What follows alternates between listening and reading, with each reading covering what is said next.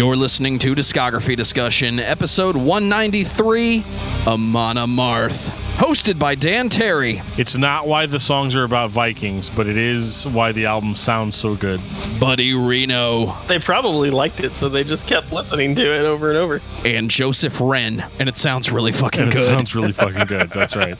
Presented by DiscussMetal.com. For whosoever holds this hammer, if he be worthy, he'll possess the power of doom. Oh, I guess that means I'm worthy because uh, I play a lot of Doom. Then you are ready for this episode of Discography Discussion. I am Joe. That is Dan. That is Buddy. Yo, what up? Who else is going to talk about Viking metal other than the Doom Hammer in house? I just want right. to go on record and say that I absolutely look more like a Viking than both of you right now. Just so you true. know. No argument. I don't even need to take a picture and prove it. I mean, I'm missing arms. I have huge bloody gashes all over my face. I mean, it's it's been a rough week, guys. It's been a really, I mean- really rough week. I mean, you could have left it at the beard because I got nothing and I can't. I'm thinking about shaving my beard. Actually, I'm getting. It'll be Uh-oh. back in two days if you do. I'm getting. I'm, I'm a little bit less Eric the Red and a lot more Santa Claus right now. I'm not, Yeah, I can see that. I'm not as into that so much. if you ever saw that Tim Allen movie, The Santa Claus, I feel like that's what's happening to me. I keep trying to lose weight, and then every time I do, like my stomach just grows back. It's like nothing I can really do about it. You're the one that decided to wear gray. red flannel this week. Well, I mean, uh, he doesn't. I mean, Santa doesn't wear flannel, right? Right, He does if he's cold. guys? Right? right? We're talking about Amon Amarth this week because who doesn't want to listen to 11 records about Vikings? I think before this, you didn't know that you wanted to listen to 11 records about Vikings. When I listen to what I personally consider to be awesome, fun, but arguably novelty metal, I think of Alestorm, I think of pirate metal. Then I listen to Amon Amarth, and now I have Viking metal. I feel like I can listen to all the fantasy metal that has ever existed and be forever entertained, and Dan is going to be not satisfied because it's not heavy enough. I mean, I think it's not heavy enough. Amon Amarth, though, th- those guys are heavy enough. They're uh, they're very very. You want me to put the hammer down? Because they do. Um, I mean, as long as your definition of heavy is more like melodic death metal and less like I don't know, like suffocation or something like that. Uh, but Amon Amarth's got it where it counts. Um, I feel like their music is actually more powerful because it's more melodic. I think it blends what they're talking about together really well. I think having that epic, melodic, almost power metal tinge to their playing uh, allows them to play at a very, very, very good speed and actually can make you feel like you are in a battlefield while you're while you're listening. Uh, and they they do that very, very well. Yeah, I mean, especially because, like, you know, it's a Viking stories and stuff are always talking about, you know, glory, Valhalla, you know, living for the battle and everything. And so their music definitely backs that up. It gives you this, uh, the way that they, you know, create their riffs and their soundscapes just really plays into that whole atmosphere. And definitely, yeah, it makes you feel like what they're talking about with that glory, you know, type of mentality. And all joking aside, I know there are people that take Viking history very seriously. Please accept my apology if I gave you the impression that I think Viking mythology is in some way fantasy, because that is definitely not my intention. At its core, this is melodic, but it's also intense and up to speed and just like an army, it is trying to mow you down with its intensity and it does not leave you hanging. If you're looking for technical death metal, you're looking for guitar solos and insert all the melodic qualities that you can possibly take, you're going to get what you're looking for with this band. There's even some surprise nu metal in a couple in an album. it's not a Don't spoil the it's not surprise. Come on, come on, man. Surprise! You can't get away from it. Uh, they are no more nu metal than Mickey Mouse. I don't know. For all I know, Mickey Mouse could be nu metal as fuck, but like, I don't know. Yeah, we can talk about that track when we get to that album. But Well, before we talk about Doomhammer versus the world, I want to take this time to say thank you to everyone for listening to the podcast. Thank you for listening and for subscribing. If you are not a subscriber, you can find everything discography discussion at discussmetal.com. We are on Spotify, Apple and Google Podcasts, TuneIn Radio, Stitcher, iHeartRadio. So if you have an Amazon Echo or a Google Home, you have no excuse. Ask it to play the latest episode of the Discography Discussion podcast, and it will. We're also on Facebook and on Twitter at Discuss Metal. Be sure to like, favorite, and subscribe. It really helps us out. It lets us know you're listening. And now Dan is going to tell us all about five star reviews. No, I'm not. You guys are just going to figure out five star reviews yourself. Just, you know, click on the thing and leave us the words and, and on the messages. I'm kidding. If you want to leave us a review, leave us a review on whatever podcast app allows you to do so. Uh, if you just feel like telling us that we did a good job, you can always send us an email at danandjoeshow at gmail.com. And I just want to thank you guys f- who share the episodes uh, in all of the Facebook groups that I get kicked out of for sharing episodes. So you guys are awesome. And uh, I just want to thank you very, very much for that. And I have a list. I have an actual list of people that are awesome. And they are our loyal Patreon subscribers, which includes the likes of Brandon Miranda, Ken Zapla, Tantalize Funyuns, Jeremy Prince, Josh Moser, David Brown, Samuel Woodward, Brian Dean, Kiki Kuti, Do You Love Me, I do love you. Lance Allagood, The King of Metal. Alexander, Patrick Asplund, and Jeffrey De Los Santos. The actual Mac. You guys are the music makers. You are the dreamers of the dreams. Thank you so much for helping us out, paying our bills, helping us buy awesome microphones. Uh, the podcast sounds significantly better than it used to, and most of that is due to your guys' contributions. So we, we thank you very much for that. Also, shout out to Heil Sound and their glorious Fin microphones. If you like the way the podcast has been sounding, let us know. I know I even have one of those at home. It's uh, pretty much the coolest thing I have in my house. I mean, besides like you know my wife and kids and you know all that. Those are people. I need to people. give you one of them microphones. I've only got a penny like line in on my headset. That's like twenty bucks. Yeah. yeah, and you could totally not tell the difference. yeah, totally. Yep, yep, yep. That's the narrative. part out. That's the narrative we're sticking with. So, Dan, tell me about Amon Amarth. Amon Amarth. What is there to say about Amon Amarth that hasn't already been said? it's a lot of songs about Vikings. holy shit. It's funny though because the name Amon Amarth actually isn't Viking. Uh, it's actually from Lord of the Rings. So I'm kind of flashing back to Blind Guardian here a little bit.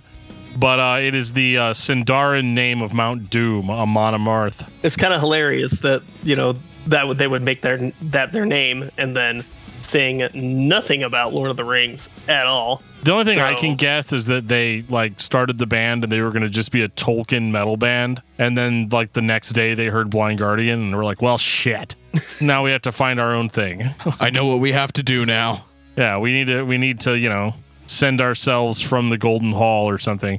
But yeah, so Amon Amarth, they are a Swedish melodic death metal band. A lot of people like to call them Viking metal.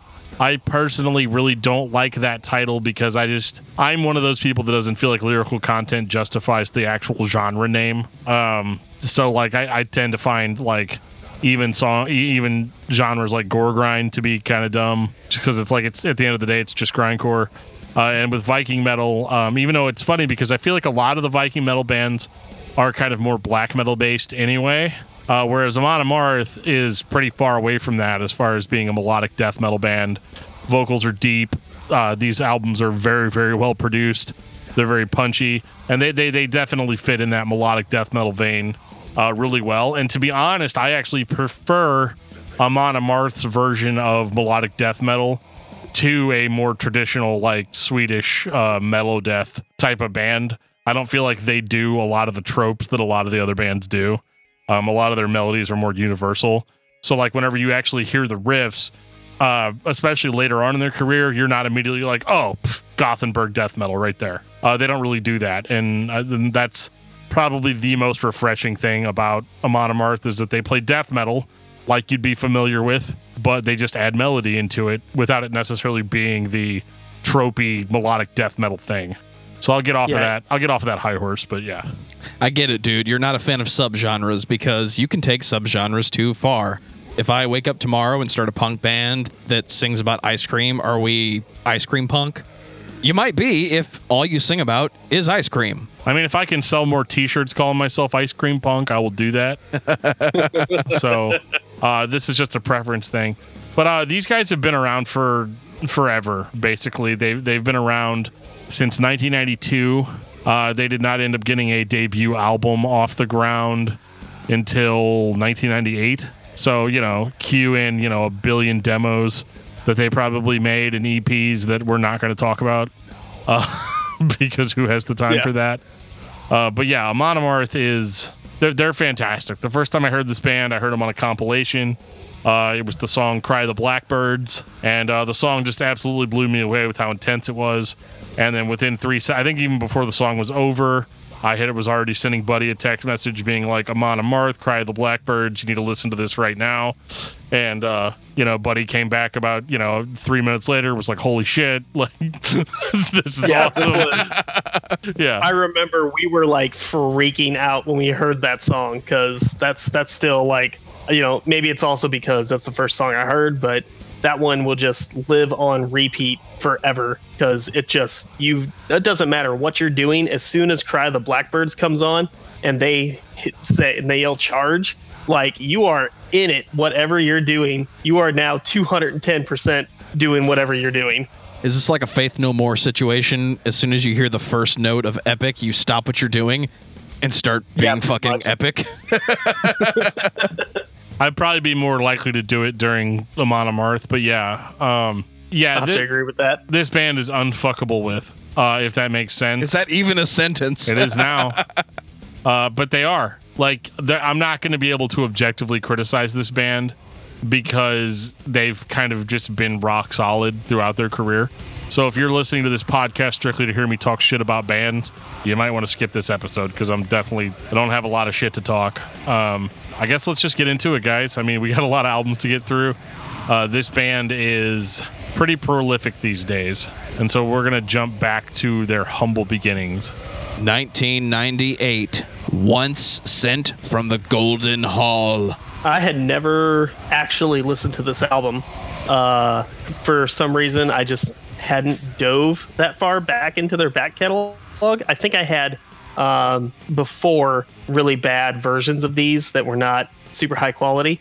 And so now that I've you know we got streaming services, a lot of these are much higher quality and a lot easier to listen to now.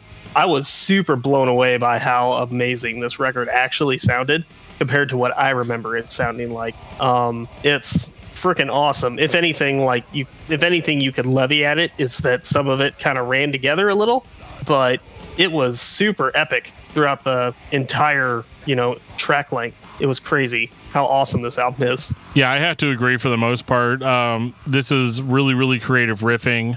Vocals are not quite the same as what you were going to get from Amon Amarth later on. They're a little bit more raspy, a little bit, um, I want to say black metal, but just kind of more of a mid ranged, like thrash metal, growl, scream. Um, he wasn't full on death metal yet, and his vocals were not unlike, uh, you know, Opeth's vocals uh, around that time. Um, if you're thinking like My Arms, Your Hearse era, Opeth, or even even before that, um, like Morning Rise, Orchid, very similar. And uh, also speaking of Opeth, um, they actually so for Once Sent from the Golden Hall actually features Martin Lopez on drums, who was the drummer for Opeth for a long time. Uh, it's his only uh, Amon Amarth album that he is on, but uh, you know he plays the drums; they sound good. He does his job. He, do, he he plays the metal drums real good. Uh, but like, yeah, this this record is really cool. It does sound like a debut album in the sense that it is somewhat riff salad. Uh, there's a lot going on. You know, when you're writing your first album and it's in kind of a melodic death metal style like this. Yeah, I mean, you've probably written 700 riffs up to that point in your life, and this is your big shot. You know, to put out your first record to prevent to present your version of heavy metal to the world, and uh, you know, so you're gonna put you know probably 549 of those 700 riffs that you wrote into that first album, uh, and that is that is a little bit what happened here. Uh, the riffs are great, the ideas are great. Uh, they're not super skilled songwriters yet, but this is still monumentally good. Um, and I think that there is a little bit of a correlation to how long the band had existed prior to recording this um, to really, really get their skills. Because I feel like I feel like here in America, you know, uh, you start a band, you've written three songs, and then you're out recording your demo or your debut album within like a year or two of becoming a band. Whereas these guys had grounded out for like you know six, seven years uh, prior prior to uh, recording this record, So you're getting a more well seasoned band, even though it's a debut record. And I think that's largely why it's as good as it is. And of course, they kick in with the Viking theme almost immediately on this record that's going to follow them through.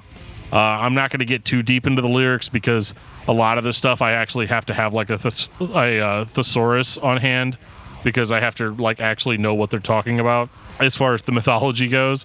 Because like Nile, they are just all about it. They're like really, really into it, and uh, sometimes you have to like familiar familiarize yourself with the actual terminology that's being used.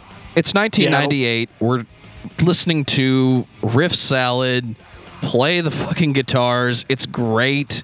If what you want to hear is an old school sounding, thrash influenced melodic metal record, the vocals are old school enough. They're not quite death metal, but clearly we're not trying to be pretty with our presentation. Yeah, I mean Jonah hasn't, you know, or Johan. Yeah, Johan. Johan, Uh, yeah, let's let's start that over.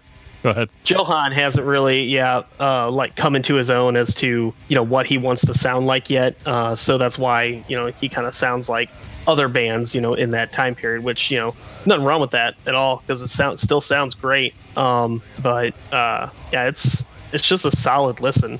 Um, I was going somewhere with that, and it's completely gone. I'm not listening to this record looking for my life to be changed by the melodic metal. I'm listening to this because it's heavy, it's got those thrash tendencies, it has riffs. What else do you want? Yeah, I mean, I don't think you could say anything, you know, really negative about the record. It's a great, solid listen, which I think is going to be a, a constant theme that we're going to see throughout every single album in this discography. Yeah, I love this. I love this record. I actually, uh, so after obviously the first record that I got by this band was uh, with Odin on our side. Uh, I think we all did. But uh, I found this record for I think like two bucks uh, in the metal section at Slackers in the mall. And Old uh, school. Yeah, I picked that. I picked that thing up. It was like it was one ninety nine. Uh, I still got it, and it's the original version. And um, yeah, it blew my mind. But there's something the buddy was saying about like it being lower quality. I think the original versions actually do sound shittier than the stream versions. I think the ones we're hearing on stream are actually like remastered in some capacity, and so they sound a little bit better. That would make sense because it looks like um, Once Sent from the Golden Hall had a 2009 remastered edition. That's Uh, probably so- what was being streamed. Yeah, because uh, Yeah. the CD version I have doesn't really sound very good. Yeah, 'cause I remember like being turned off by this album and you know just kind of sticking with their newer material. And so, but I was listening. I'm like, wow, this is amazing. Yeah. Yes.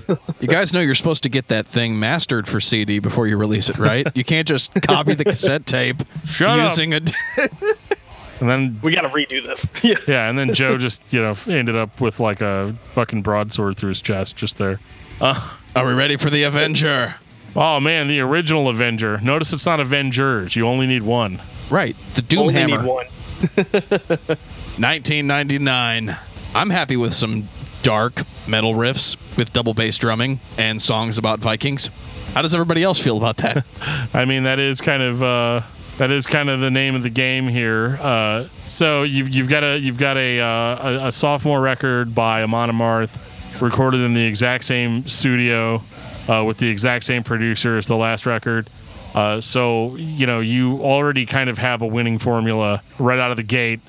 Um, this record actually sounds a little bit more raw to me uh, in the vocal department and stuff. It, it seems like like maybe they were trying to do something a little bit different, but for the most part, if you liked Once Sent from the Golden Hall, you're gonna like The Avenger. Uh, it's also another great album, and you know, uh, I, I won't say it's like B sides from Once Sent from the Golden Hall, but It'd be you know, bad. it came out so close, you know, to uh, Once Sent that you know there probably were definitely some ideas that carried over from the last album. Uh, but again, you know, it's another like super solid release um, uh, with Jonah maybe or Johan. I'm gonna screw that up like every time.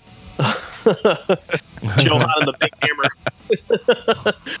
but uh, yeah, with him, you know, still continuing to trying to find what he wants to sound like, uh, you know, and set himself apart, which I think happens more like around the fourth album or so. But Yeah, yeah, it's still still super solid. it's a melodic metal band.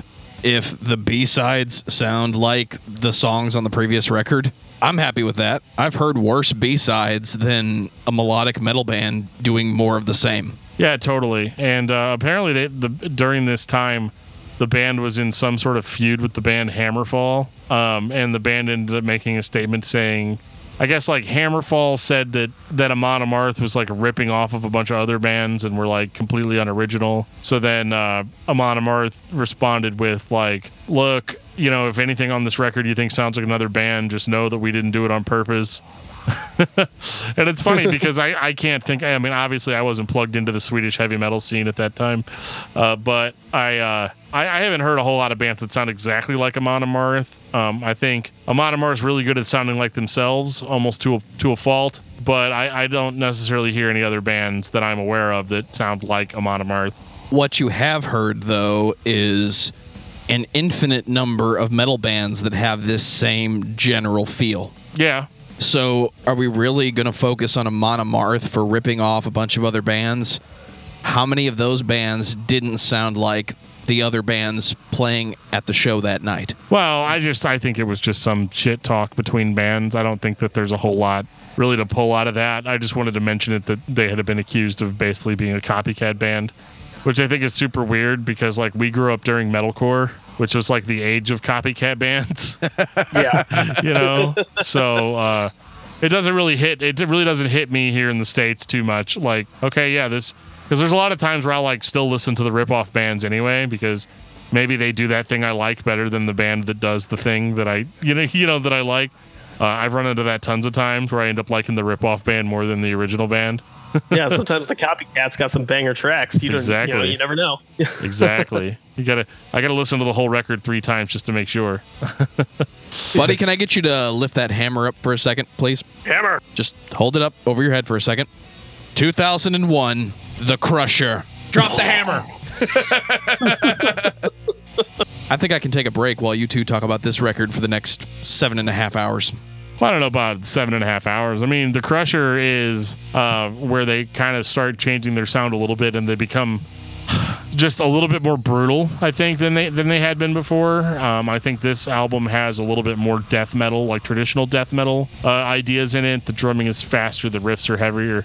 It could also just be that they're being recorded better here. Uh, this is where the vocals start going in a little bit more of an extreme direction. Um, still still 100% recorded at the same studio um actually you know what let me, let me double check that okay yeah what was i even thinking of course it was recorded at the abyss and done by uh and done by peter uh peter Tägtgren, who does all of the, uh, who did like all the early uh, Amon Amarth records. Uh, so yeah, same thing, but like the band obviously uh, was going for a much more brutal sound on this record. I think the riffs are better. I think this is where they stop being a riff salad band and start actually composing songs uh, out of metal, picking the best riffs that they come up with, the best ideas that they can come up with, and then you get some actually like really, really memorable melodic uh, lead guitar work on this record. Really stands out more than their other stuff. Whereas I feel like on the other albums, as good as they were, there wasn't a big enough distinction between maybe the lead guitar work and the rest of the guitars. Everything just kind of muddled together, and it still sounded good. But like here, there's like a clear separation um, for for solos and and just and just really, really, really cool leads and transitions and changes and other technical to guitar shit that I don't know anything about. Um, but like basically, the songs are just better. They they stick with you. Um, they're more memorable. They're more hooky than they were before, but also heavier. It's not just a pile of riffs, but riffs that breathe long enough for you to remember what the song sounded like the next time you listen to it. Yeah, I don't know. There's not much I can I can say that that would be different than what you guys have already said. It's it's another you know super solid release, and yeah, I can definitely say I agree that uh, this is when they're starting to you know compose songs more. Uh, track you know like song lengths are still you know up there. Like I think all their albums have been mostly like forty something minutes, which is almost on the verge of too long, but Yeah. it never it never is. You know, it's it's just right uh, for these guys, um, and they seem to stick to that. Uh, and yeah, it's it's another solid solid release. I don't know what else we could say about it. and I know it's old school, but I think it's perfectly acceptable for metal songs to be longer than your standard pop song. If you want to put out five minutes, six, seven, eight minute songs, that's okay. That means you hopefully composed it and allow the song to breathe. You know, there gets to be a, a center section with some melodic changes, and I'm going to play a lead for the next four minutes, but that's okay when you're talking about classic metal songs. So I'm glad to see that same composition in 2001 still happening. And for the most part, this one just sounds like another record that's much more focused, but it still sounds like Amon Amarth. I think that this was the first step towards the more modern sound uh, that they would get more popular for here in just a couple of albums. Uh, because you know, whenever whenever we jump into the next record um, versus the world, um, You got to read the whole title, dude. 2002, Amon Amarth versus the world. all right, fair enough. Let's play. um, ver- versus the world is much more the Amon Amarth that we know today. Um, this is where the songs kind of slow down a little bit. They get that kind of like um, I like to call it like a march almost instead of like a full on run. This is where like go to do and the vocals kind of start having that swing to them, like into the Yeah. riffs. I think the word I'm looking for is groove, but it's not quite a Yeah. groove. Uh, you know, yeah, it's, it's their own groove that they've kind of defined as what they sound like. It's like this is where their sound starts to really shine through, and it does have to do with that you know super that slower pace that march that you're talking about without them you know having to go breakneck speed all the time. vocals are much more focused and deep on this one. Like this is where not only are the vocals super deep, but they're actually due to like how deep they are, they're actually more understandable, much easier to follow uh, than they than they were before when it was more growl based. Now with it just being that kind of guttural grunt, dude can actually speak slower because the songs are slower, and so you actually get a much more clear picture uh, of what's going on in the actual songs. Um, this is this is almost a night and day difference, and I think it has a lot to do with they went with a different producer on this album, a different studio, and they were able to pull a different side of the band out that we hadn't had before. Because I think the first three records, it was just come in, plug in. Everybody's got their own assigned seating, you know, their own everything set up. They, And go. yeah, we're gonna do another. yeah, we're gonna do another Amon Amarth record, and it's gonna sound exactly like this. You know, uh, so this is an out of out of your comfort zone. Different different producer, different studio, uh, different ideas, different setups, and they really really pull the modern Amon Amarth out of it. It's a welcome change when you go from the classic sounding metal songs to a slightly slower pace, almost like a sloppy cassette tape dirge. It's like they're playing five beats per minute slower than they want to, but they're doing that because somebody is telling them to slow down and let the song breathe. It works for Yeah. them because you can hear everything they're doing. Well, and what's great is too is by doing that more often, then when they do want to take it to the next level, it has that much more oomph to it. You know, I'd like to quote Dan from probably 25 years ago. In order for you to have a song that is fast, you must first have it next to a song that is slow. Otherwise, it is not fast or slow. It is just the same pace. Unless it arrives precisely when it means to. unless it's napalm death. um, yeah, I mean, I don't have a lot more else to say about this record. I mean, it's a melodic death metal. Uh, you know what? No, I have to make a special point. I really liked the part in the album where he talked about Vikings. and I'm not even I'm not even part. yeah, and I'm not even saying it to like be like mean or, or anything like that. It's just that like this is one of those bands where they're gonna always give you the thing that you want, as long as by whatever circumstances you became a fan of this band. If you like anything that they did, you're never going to get an Amon Amarth album that you're gonna be like, well, that fucking sucked. You're never gonna you're never gonna have that reaction because they're always going to continue to do the thing that what got you into the band in the first place. Uh, so whether whether it's the deep vocals or it's the the Viking thing or it's the melodic guitar work or it's all of those things, uh, they're going to continue to do it. So it's like at this part of the discussion where the albums might seem like they're bleeding together. And I just want to make a distinction, even if we don't spend a lot of time on a record, it does not mean that that record's not really fucking great. Uh, it's just that they kind of all are. yeah, I mean, just seriously, just open open the thing, open your you know collection or whatever. Pick one of their albums, and you're gonna have a great time. Doesn't matter, you know, just listen to something, Absolutely. and it's gonna be fun. Yeah, better than the other side of the coin there with the uh, pirate metal. I'm still a little bit bitter that Alestorm never really got any track better than Drink. That's still my favorite by them. and Have you only- not listened to Mexico? I have not. So Because I you're- to a bunch of other stuff by it's a waste and of I'm- time. So what you're saying is you're misinformed. It's a huge waste of time. That's if that ain't the pot calling the kettle black. I don't know what is. 2004, Fate of Gnomes. Norns. Norns. That is an R. Yeah, fate of Norns. yep. The kerning on that's a bit weird. Did you guys want another record by Amon Amarth that has a march type feel to it with some riff-tastic guitar work and some slightly slower double bass than what it should be? And um, just in case I haven't sold you on this idea yet, stay with me on this one. Vikings. I mean, if you got a theme, go with it. You know. Um, I have to read this quote from their lead singer specifically about this album, where he's basically confer- confirming exactly everything that I just said about the last one. Uh, where he says the sound is more mature than on previous albums. I think the foundation for this sound started when we changed studios from Abyss to Berno, where we got when we got working with uh, Berno Paulsson. Uh, we improved the sound a lot for this album. We were able to take all the instruments. We were able to make all the instruments work better together, and still make them prominent one by one in the production as well. We were also able to keep the heaviness and brutality we need to be Amon Amarth. I'd like to take this time to congratulate Amon Amarth for continuing to be Amon Amarth. Yes. We definitely. appreciate that you continue to make records that um, don't just sound like a Amarth, but they are a Amarth. Yeah, this record's great. Um, Faded Norns, it's a classic. It's one of my favorites. Absolutely. Um, I'm a really big fan of uh, Fate of Norns with Odin on our side and Twilight of the Su- Thunder God. Those are kind of like the Viking trilogy for me uh, as a listener. And Yeah. um, Spoilers. Yeah, spoilers.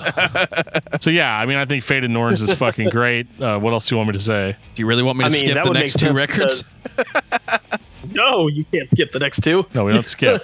we don't skip. We never skip Amon Amarth. When it comes on, you listen to it. Absolutely. Uh, yeah, I mean that makes sense. Like why, like this would be. You know, I know these three are kind of my favorites as well because we heard with Odin on our side, bought it, loved it, wanted more. So we picked up Fate of Norns, loved it, wanted more. Then we waited for the new album to come out and picked that one up as well. And then you know, life happens. Yep. But you keep in touch. There's always an Amon Amarth album waiting for you when you come back. Um, so that brings us to the uh, kind of the, the first record that I ever heard by the band. 2006 with Odin on our side. Oh man, was he ever? Oh man.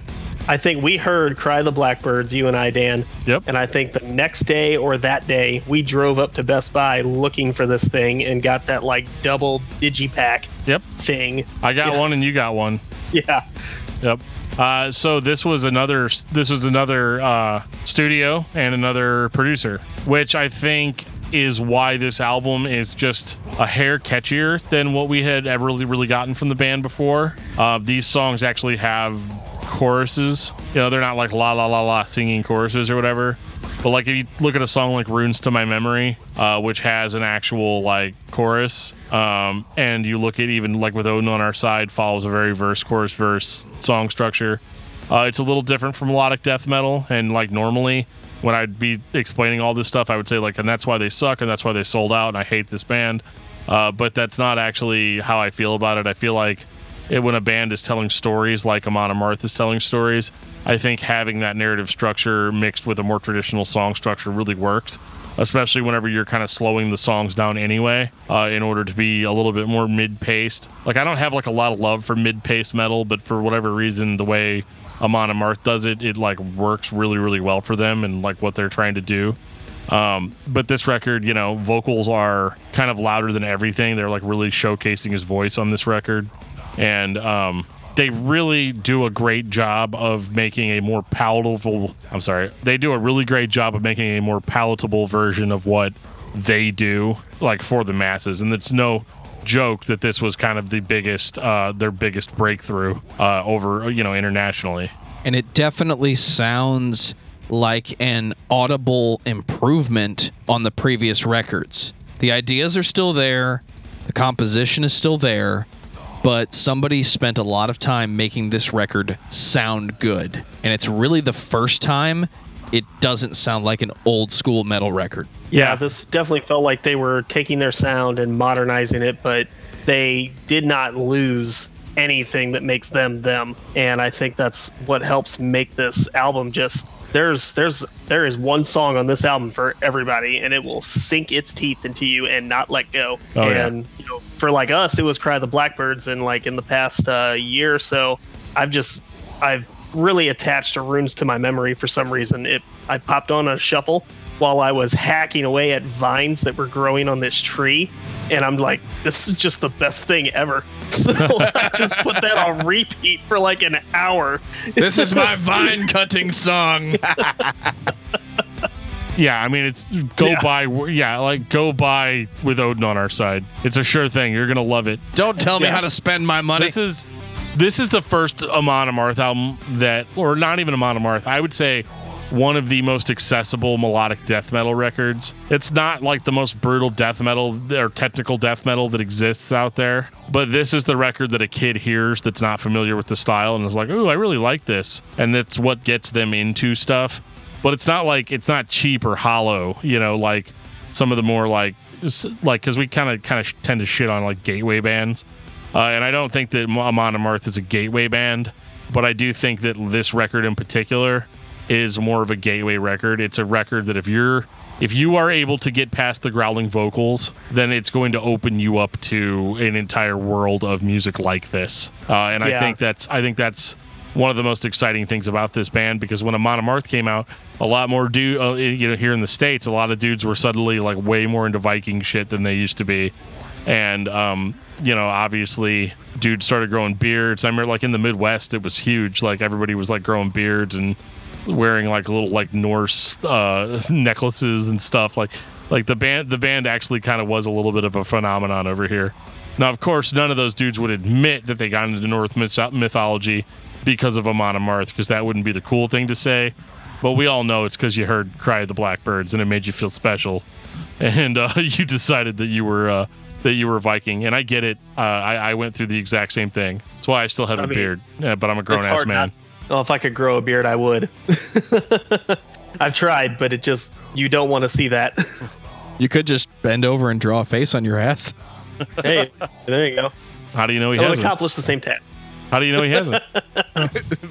you don't know. It's the wolf, man. You don't know.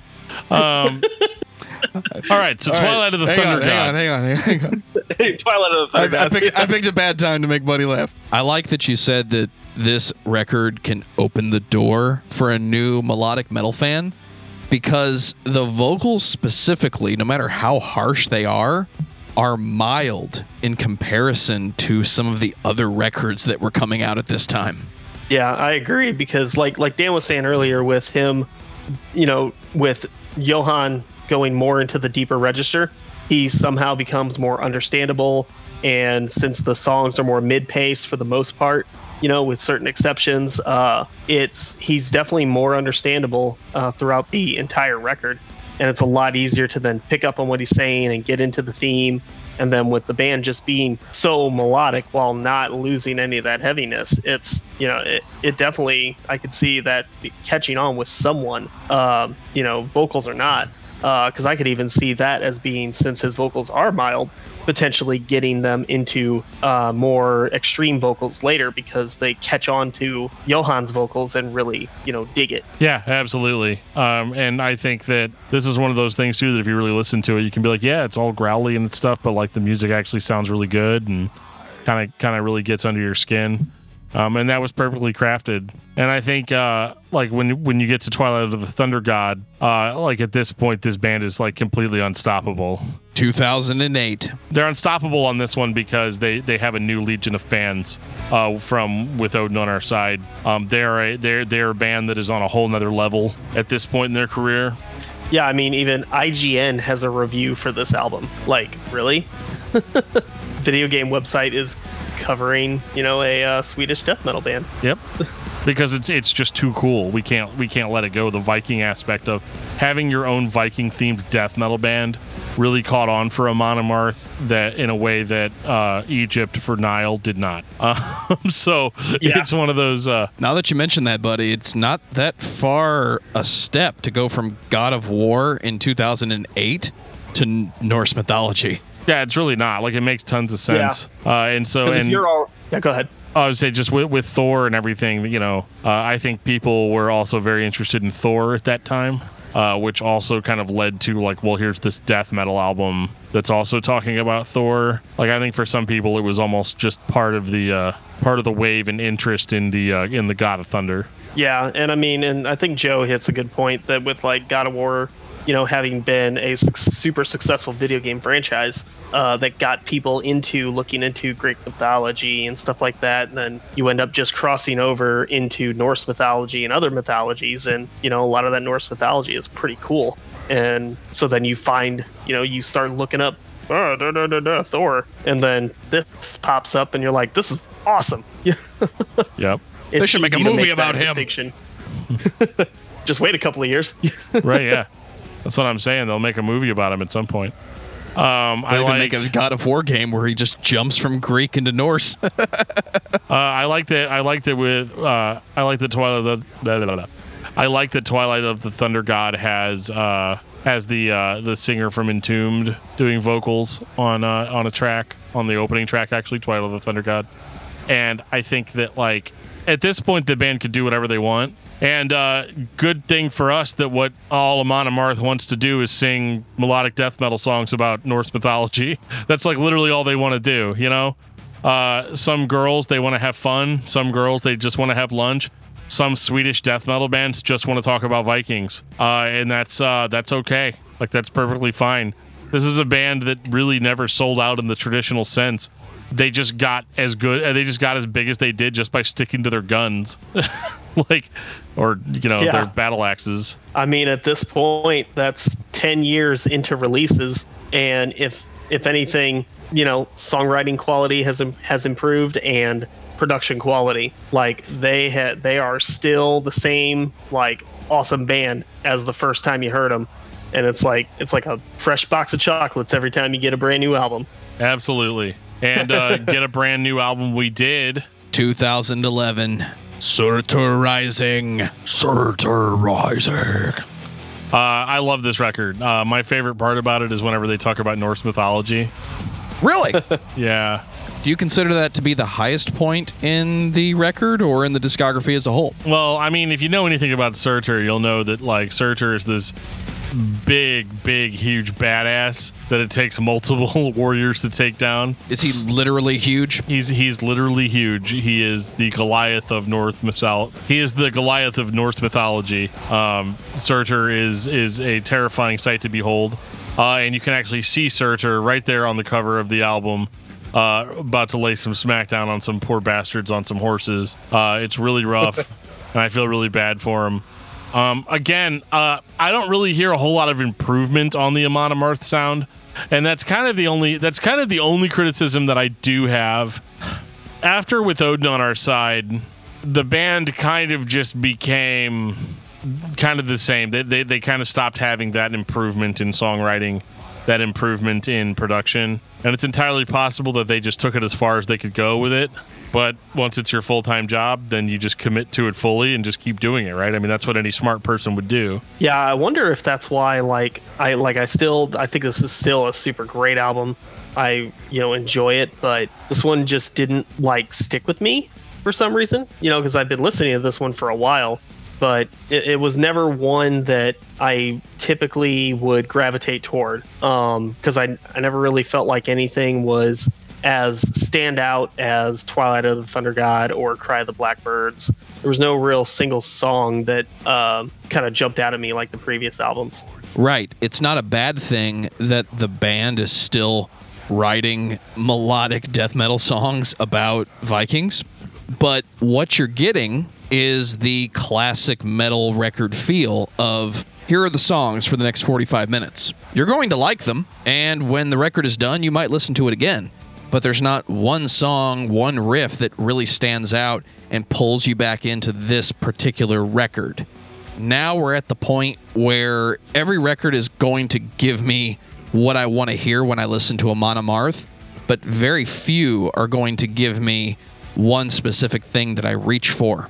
Yeah, and I think this is going to be a problem going forward for the band, honestly. Um, and it's not even a problem. I mean, this is where they start having fun. Uh, they uh, they do some cover songs uh, on you know as bonus tracks. Uh, so they even Joe, you'd, you'd be did, did you happen to catch the Amon Amarth cover of "Balls to the Wall" by Accept? I'm glad you brought that up. Because I I've got it pulled up right here. It's actually not on this version. Let me see if it's on the other version. Uh, it looks like it's Yeah, only the on version this. I had. Oh, go ahead. I was gonna say it. It uh, it says it's it's from the deluxe CD DVD bonus bonus tracks. Uh, that I had to actually find this one on YouTube. Yeah, the only one that I had access to was Aerials. Uh, yep, which- Yep. that was weird because I'm sitting here listening to it and like, yep, yep, yep, and then all of a sudden I'm like, why do I know this? But it doesn't sound like what I think I know, and completely forgot that they did that cover.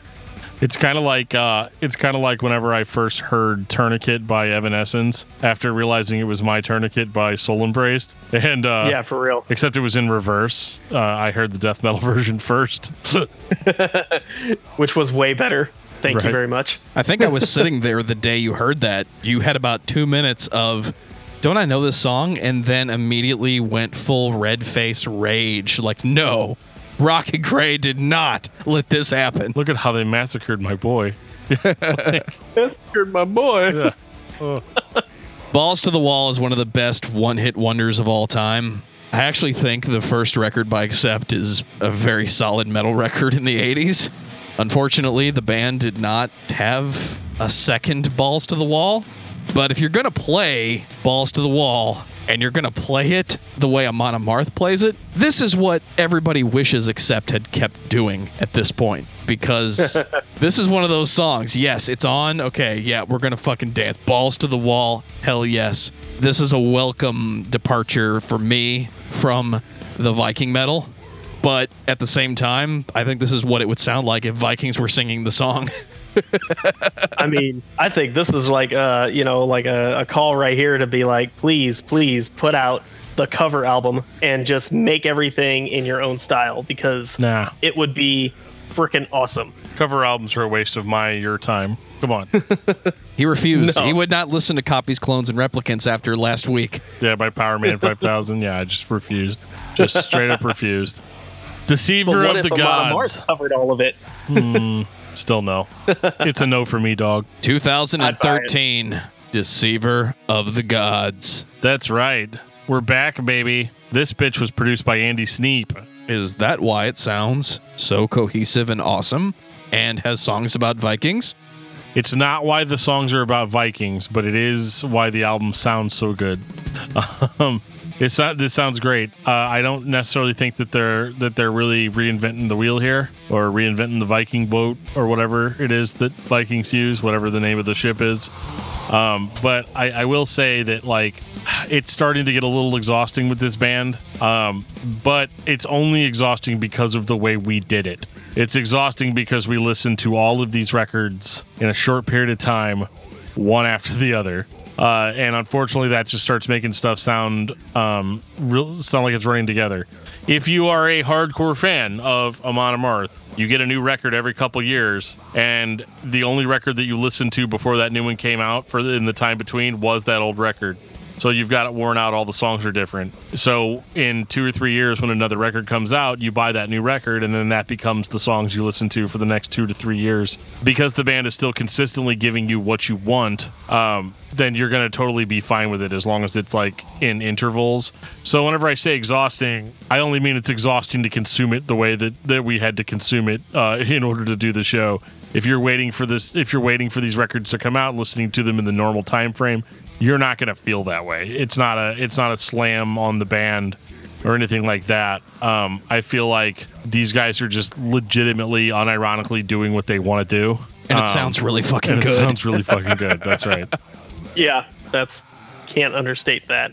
You know, it's yeah, it's it's uh again another solid record. I mean, you know, apparently about.com described it as a letdown, but I mean, even quote unquote Amon Amarth's letdown is better than your favorite band's record. So, you know, we can leave it at that. Uh, I mean, there's still some great catchy songs on here, and I I couldn't describe it as a letdown or anything by these guys. Um, this is another great album with a solid mix of songs. Absolutely. One of the best for sure. Um, I don't know if the gods were deceived or not, but you know, here here we are. But they were definitely metal moshing Yeah. outside in the crowd. Well, and I think I think too that you know we are reaching a point with this band where the stories that are being told in the songs maybe take a little bit more precedence to the fans than necessarily the music itself. Because like as music critics, I'm sitting there being like, I like this riff, I don't like this riff, I like this one, I don't like this one. That solo sucks. That solo's awesome. You know, that's what I'm listening to whenever I'm listening to these records. But I feel like as a fan, when a new Amon Amarth record comes out, you don't you're not looking for it to reinvent the wheel like musically. You're like, oh man, what are they talking about about this? Like, I feel like I feel like you should earn a college credit in mythology by listening to Amon Amarth. Uh, because you do actually learn a whole lot of really cool and interesting stuff, and uh, so I think that's really what the appeal is at this point is that the music's not going to like win you over or change your life, but you are going to care about the themes of the songs.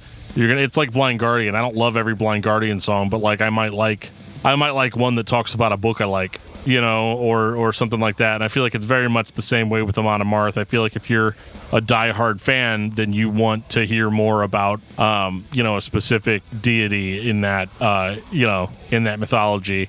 Um, but you also get some rockin' tunes to go with it. I think it's it's a whole thing now. It's like a, a theater project. It's not necessarily just band a band writing riffs that they think are going to sound good. Now it's like we're going to take a theme, we're going to run with it. Uh, we're not necessarily going to make like concept albums, but we're just going to take a theme, we're going to run with it, we're going to make it interesting, and we're going to make it like always fascinating. Um, and I think that they do that really, really well with these albums.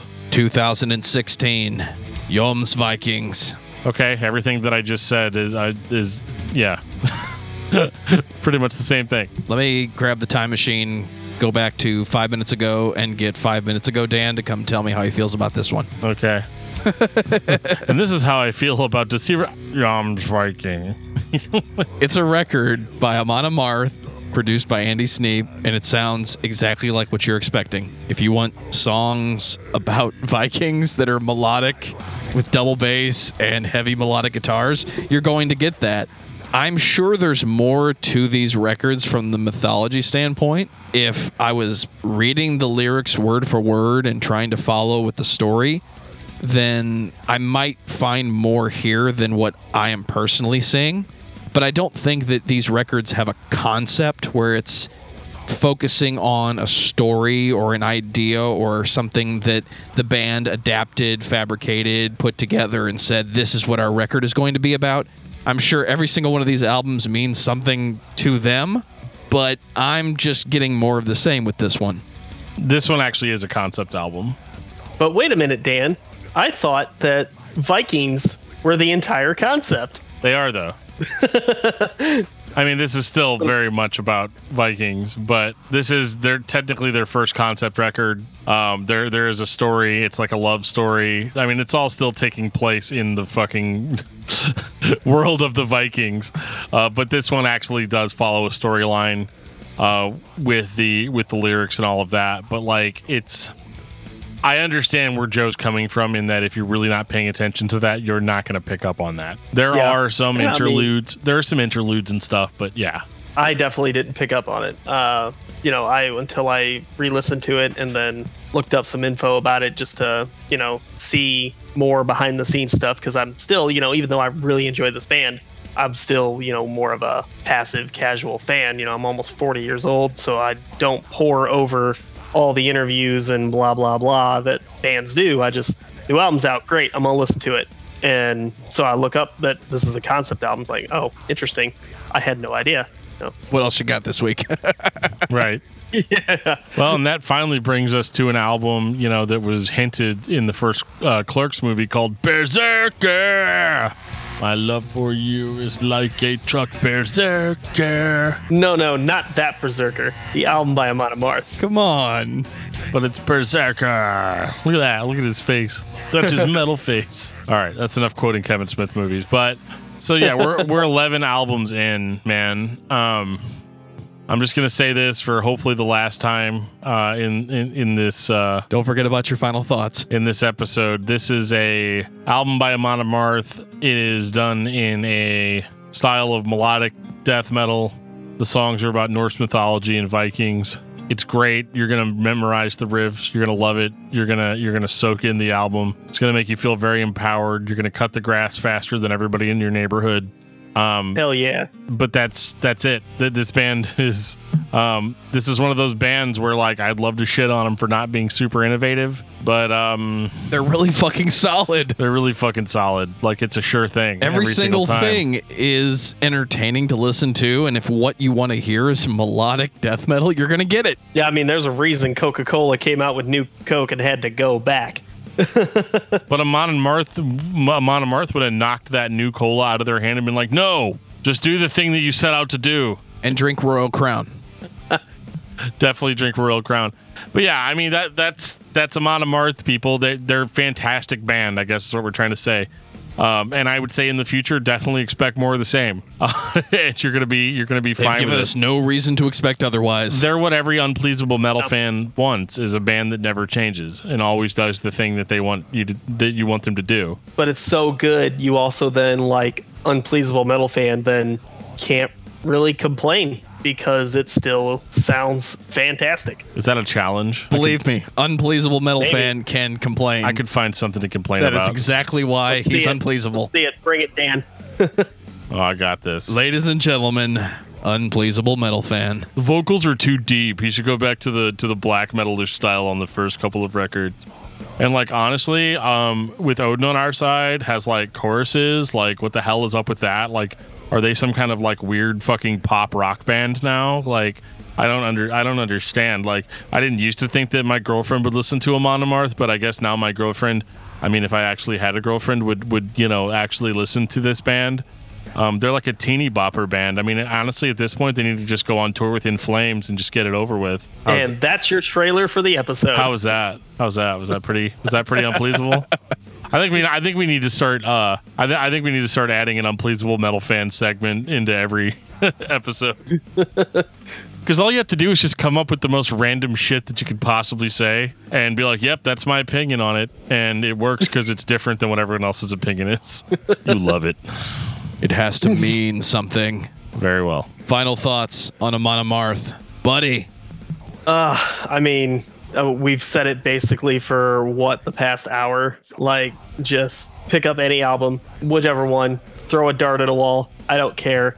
Maybe I do care. Pick Odin on our side. It's friggin' amazing. Anything that you pick up by these guys is going to be a great listen. Uh, and yeah, just sit there and enjoy this band. damn, what about you?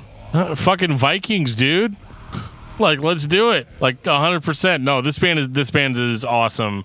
Check them out. You can listen. You can start with whatever- whatever record you want. But like I said, uh, probably just start like Buddy said. Like, just start with with Odin on on our side. If you like that, you're gonna be in for a good time. If you hate that, you might want to go back and just listen to Clayman re-recorded by In Flames. Don't do that to yourself. Well, if you hate this, then you obviously don't like music. I really like Amon Amarth when I'm listening to the band. There is not one thing that they do that brings me back to them, but I do come back to this band because I enjoy listening to them. I enjoy the solid melodic death metal experience that I'm getting, and consistently I'm getting that on every single record. The band really does not misstep a melodic death metal purist may say that the single bait was their misstep, but for me, I don't agree. If the band did anything, they spent more time creating more solid audio experiences, and you're not going to fail if you pick up any record in the discography and that is your introduction to this band. You are absolutely going to be entertained. So listen to Amon Amarth. Dan, what's your album of the week? My album of the week is uh, with Odin on our side by Amon Amarth. Got stuck on it. Buddy, what about you? So I could echo the sentiment, uh, but I'm not going to because I always spin Odin on our side. So I'm going to say Once Sent from the Golden Hall because that really surprised me with the 2009 remaster. How awesome that record actually is. Arden Lopez, man. For me, it's Tyrant of Death, Nuclear Nanosecond. Because when the Doom 2016 and Doom Eternal soundtrack is not enough, just listen to Tyrant of Death. Take us out, DFT. Thank you, everybody, for listening to this episode of Discography Discussion. If you like what we do on Discography Discussion, leave us a review on whatever podcast app that you use to listen to our show. If you want to reach out to us for any reason, including band requests, interview requests, or you just want to say hello, you can send us an email at danandjoeshow at gmail.com. You can reach out to us on Twitter at Discuss Metal, on Facebook under Discography Discussion. You can join our Discord server. There will be a link in the show notes that'll take you right to our Discord server. If you want to get yourself some sweet Discography Discussion merch, you can head over to our Teespring store. There will be a link to that in our show notes. If you'd like to become a Patreon subscriber, you can do that at patreon.com forward slash discuss metal. I have heard that we have some sweet perks. And uh, we do, Dan. Oh, th- oh, awesome. Then, then I wasn't misinformed. Fake news isn't real. If you uh, just ca- absolutely cannot get enough of the sound of my voice, uh, I do stream on Twitch two times a week on Mondays and Thursday evenings at 10:30 Central Standard Time. Uh, I play a variety of different games, so if you want to come by and say hi, definitely do so. Uh, we have a lot of fun on there. So uh, with with all that out of the way, we will see you guys next time on discography discussion. And on that note, this has been episode 193 of Discography Discussion. Thank you for listening. You can like us on Facebook and follow us on Twitter at Discuss Metal. Subscribe to our podcast everywhere you listen to podcasts, including Google Play, Apple Podcasts, and Stitcher. Visit DiscussMetal.com for all things discography discussion. And please send questions and comments to Dan and Joe Show at gmail.com. If you are not a patron, you can become one at patreon.com forward slash discuss metal. We have some sweet perks. Give me your money. Good show, guys. Yep, there we go. I'm out of here.